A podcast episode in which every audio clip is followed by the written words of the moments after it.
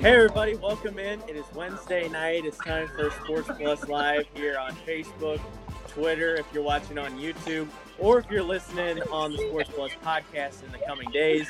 Uh, we're live on Wednesday night. I'm Corey Miller here with Frank Cusimano, five on your side sports director. Uh, we got a lot to talk about tonight, Mhm. Frank. Let's get to the big stuff first. The Cardinals. Twitter. They're back in? St. Louis after being stuck in a Milwaukee hotel for five days. Uh, it's it's good to have them back, but do things really seem back on track now, or are we just waiting? Yeah, I, I don't know how this team can be ready to play the Chicago Cubs, maybe the you know the hottest team in baseball right now on, on Friday. It'd be nine days between games. Now I know the Marlins just went through it; they came back and they won a game. But Corey, not only you're returning to the game, but it's a baptism under fire facing the Cubs. You got to be great, or the season could be slipping away right away. I mean, Corey, we always said at the beginning, all any team needs to do is to have that hot streak and then play 500 baseball. Well, the Cubs have done that. Now the Cardinals got a counter and they got to win seven or eight in a row. So, uh, you know, it's amazing. I, I can't remember a team, you know, in the middle of August to just shut down and didn't play any baseball for nine days. Yeah, so we know six of the Cardinals who have tested positive: Yadi, Junior Fernandez, Edmundo Sosa, uh, Paul DeJong, Rangel Ravelo, uh, Cody, and Kodi Whitley. That's who we know. Uh, one player has not been identified yet, so we're they're going to be without them for a little while. We'll get to baseball stuff uh, in a little bit, more baseball related. Everybody wants to know how this happened. That's kind of the big story, and while obviously the health of the players should be first and foremost, and from what we know, the symptoms have not been all that bad yet. Some have had, some people have had mild symptoms, some are asymptomatic.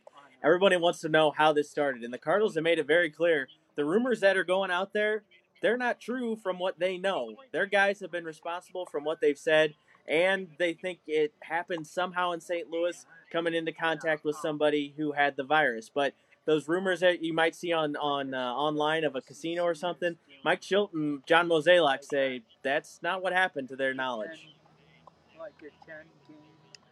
Yeah, and you know who really knows the answer to the question? I do know that the Cardinals, you know, right out of the gate, you heard Adam Wainwright said we're not going to put up with it. Um, I, I sincerely doubt if Yadier Molina was in a casino either. Corey, it's just a virus that nobody knows much about, and I think anybody can get it at any time. So I tend to believe what John Mozeliak and Mike Shildt have been saying that they are a responsible baseball team, and it just happens. Now let's get to some baseball stuff that we've talked about for a little bit. These guys not only well they're professional athletes, so they're not going to get out of shape in 5 days, but these are guys that are on routines, especially pitchers. They haven't even been able to get to a field since Thursday, maybe at the earliest. They've been throwing in their rooms. Are the guys that aren't infected going to be ready to play, or what's this? I'm worried guys are going to get injured, especially pitchers. Absolutely. And, you know, look, if Jack Flaherty would have had that outing in Minneapolis or Milwaukee, you'd think, hey, on a Friday night against the Cubs, he may go seven, he may go eight. There's no way he can do that now. It really taxes the bullpen. And I think the commissioner of Major League Baseball, knowing what the Cardinals and the Marlins have gone through, maybe should have allowed them to have a 30 man roster because these starting pitchers, when they have not had a chance to stretch out their arms, have a start, work between their starts, there's no way from a durability factor they're going to be ready to go. So I like the fact that Major League Baseball did come up with the idea of keeping the rosters at 28. They were going to reduce it to 26 after a couple of weeks, but they're going to keep it at 28. But I just think too that the hitters, I mean, a guy who is who is as obsessed with hitting as Matt Carpenter, to not you know take his 50 to 100 swings every day, to go without a baseball bat in his hand for seven or eight days, man, this is a tall task for the Cardinals. There's no doubt about it. So, Major League Baseball has had to make a lot of tough decisions, but I thought this was an easy one. I can't believe they have an extended 30 man roster for the whole year. I thought that was a slam dunk. I'm glad it's 28, But I, what's the hurt in making it 30? I really don't understand that. I think they should have definitely made that move. Let's talk about some roster moves, though. Alex Reyes and Genesis Cabrera are back. They had their COVID run ins earlier before even summer camp started when they came in. They're good now. They're going to be up, and heck, they might be called on right away to go. Alex Reyes, I'm excited to see back in the big leagues. We all know what he can do when he's healthy. He could be he could end up being a bigger part of this equation than we thought he was going to be just a few weeks ago. Yeah, it's a great point. You know, uh, Corey, I think that um, we talked in the beginning a long time ago about maybe having these combo starts. And then Mike Shildt said, no, that's not the way we're going to work it. But I do think that that's the way they're going to work it now, especially with a guy like Alex Reyes who can go, you know, multiple innings, maybe three or four innings. Maybe Austin Gomber, Austin Gomber is going to be your starter uh, when Daniel Ponce de Leon starts. And there's going to have to be somebody ready when KK starts and when Wainwright starts and when Hudson starts. I mean, you don't have a guy on this staff, Corey, as good as, you know, Jack Flaherty is that you think can go seven innings after what they've gone through. So that'll be interesting. So those two pitchers are up. Uh, Mike Shildt told us Tommy Edman's probably going to be filling that shortstop role with Paul DeJong and Edmundo Sosa both out. So Edman probably going to slide over to short. We'll see that. And with DeJong out, we're losing our cleanup hitter as well if you're the Cardinals. And you asked Mike Shildt about this today. Our guy, Tyler O'Neill, he could be somebody that fills in there. And, I mean, he's had a good start, but with DeJong out and that power, O'Neill might have to step up even more than he already has been.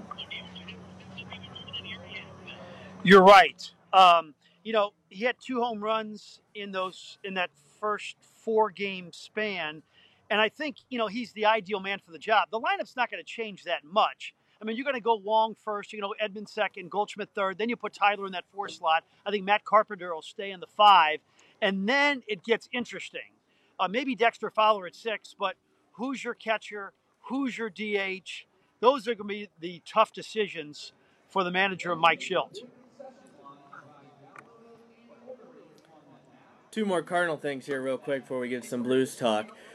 Uh, we're gonna see those seven inning double headers, I think, here a lot. Uh, just talking with Mike Shildt or listening in on his uh, press conference earlier today, he wasn't at liberty to release any details, but him and Mozeliak have both made it clear these postponed games that they missed in Milwaukee and Detroit, those are getting made up. Uh, so the Cardinals are gonna have to squeeze in a lot of games in a short amount of time.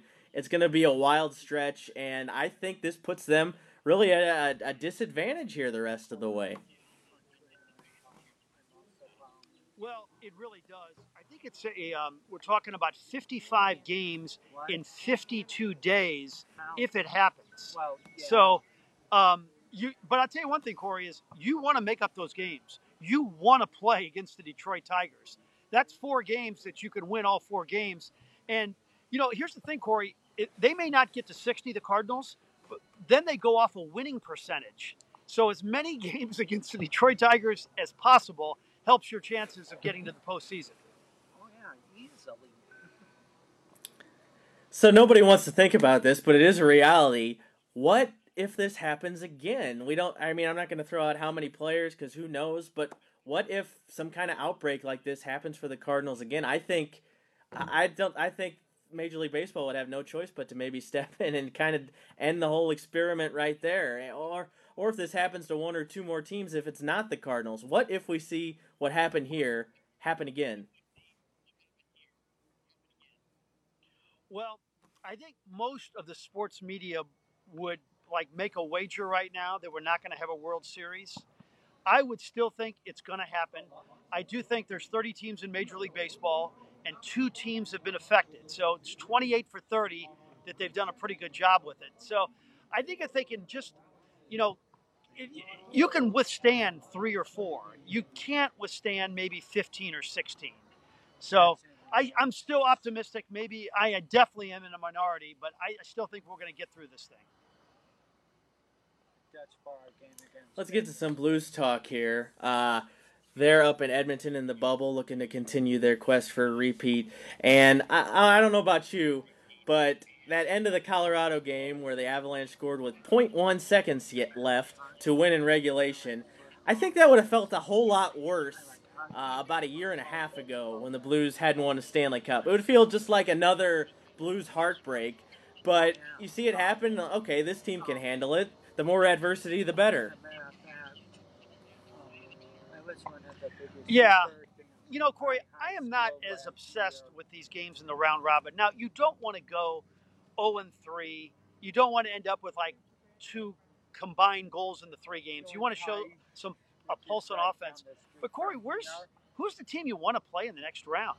I mean, Arizona did pretty well against the Blues. The Blues never led against the Predators all season long. Edmonton has the most, you know, exquisite talent in the league in Connor McDavid. I'm not sure if there's a team you say to yourself, "Hey, I want to play them." Look, you want to put on a little better show than what you've seen in these two games, but I don't know if there's a great, great first round matchup for the Blues. I agree. I, I think kind of selfishly, just for theater's sake, I want to see the Blues play the Blackhawks because that would be fun. Uh, but they got to get more offense from somewhere. I think we know that, and they'll tell you that. And I think they just need a few more games to get going. Alex Pietrangelo said that today. Kind of tired of sitting around. They want to start playing some more. Let's talk about the NHL because you said this on one of the newscasts tonight, and we've been saying it for a while. Gary Bettman looks like a genius. And I can't believe I'm saying that here. If you had told me that a year ago, I said you're crazy. Right now, him and Adam Silver are heads and shoulders above every other commissioner. But the NHL bubble experiment is working to pretty much perfection right now, and everybody seems to be pretty pleased with as much as you can be. Yeah, I mean, I think when I made that statement tonight during our six o'clock news that Gary Bettman is looking like a genius, that's the first time that sentence has ever been uttered. Let's face it. But it has been flawless. I mean, just imagine the number of tests they've taken and not one positive test. The games have been out of sight. It's cool that you're playing hockey at 12 o'clock in the afternoon, at 4 o'clock in the evening, at 9 o'clock at night. Uh, you know, I turn on the NHL network, I turn on I've been watching games that I normally wouldn't watch. It's absolutely thrilling. And now we just need for the Blues to get on a run. I'll tell you something. I was with Darren Pang today, and you can see part of the interview today at uh, tonight at 10 o'clock in our newscast. And I said, you know, um, baseball, the winner of this thing, if they do have a World Series, there's going to be a giant asterisk. And Darren Pang said, there's going to be a giant asterisk by the NHL Stanley Cup winner, but it's going to be as a positive one that they have withstood all this and they've gone through four series and they've played in the bubble. The you know the hockey champion this year is going to be as worthy as any champion as we've ever had in the NHL. That's a good point, and I'm actually right there with you. I mean, I've I've been watching NHL games. I don't usually watch. I'll watch any baseball game that comes on, but hockey I usually only watch the Blues. This week I just turn on NBCSN and watch like eight hours of hockey in the background while I'm working. I've watched uh, Rangers and uh, Hurricanes almost that whole series. I watched Predators, uh, Coyotes today. I'm watching Canadiens and uh, who are they? Canadiens and Penguins right now. I mean, I'm loving it, and uh, they definitely got the recipe for success. It's going to be tough, though. Okay, last thing before we sign off here. In about a week, on the 13th, we're going to get some good news here in St. Louis sports wise. Uh, no matter what, we're getting the name and the reveal for our MLS team. There's been a lot of talk around this. Uh, we're going to be speculating a lot over the next week. I wrote a I wrote a piece about what I want to see from this announcement. What selfishly, what are you kind of hoping for, Frank, in a name or colors or a crest? What are you hoping to see? Boston that night. Um, uh, well, I don't want that like that that FC name. I really want a nickname. Hey Frank. How about you know? I've heard St. Louis City. Um, I'm not sure if I'm wild about that. I like Stallions. Um, that's not bad either. As I move around here, um, I don't know, Corey. I'm not exactly sure. You know, the the soccer crowd is a tough one to please. I'm not exactly sure which way to go. Yeah, I'm with you on the whole FC thing. If they got something creative ahead of it, uh, like Gateway FC or, or something creative. Uh, I kind of like that, but yeah, just St. Louis FC. I'm gonna need a little more pizzazz for that. Uh, I'll tell you what, they've been using the colors of the St. Louis flag, red, yellow, and blue, a lot, and the flag and mm-hmm. like their promotional material. I think it'd be very smart to work that into the like the uniform and the colors. I think that could be really cool. I think you're absolutely right about that, and they wouldn't have those colors out there this often unless they were going to stay with them. And that's a good looking, you know, good looking color scheme too. Last thing, Frank, where are you at right now? Are you watching? Uh, you watching a game? Yeah, I'm trying to catch about two innings of uh, young Dom before I have to go back and finish up the ten. Uh, he's out in uh, Carshield Field, and uh, we're going to watch him. Uh, uh, well, I want to watch one at bat before I got to get out of here. So, I drive. The thing about this, Corey, I drive an hour and ten the, minutes round trip to watch one at bat. Worth it for sure. All right, everybody. Uh, thanks for tuning in. Whether you're Absolutely. watching live on uh, social media on Wednesday night or on uh, listening on the Sports Plus podcast, definitely a lot more Cardinals news coming our way. Hopefully, they get back to playing here this weekend against the Cubs and the Blues. The games are going to start to matter more uh, next week as well. We'll be back to talk about all of it. Thanks for tuning in, everybody. Have a good night.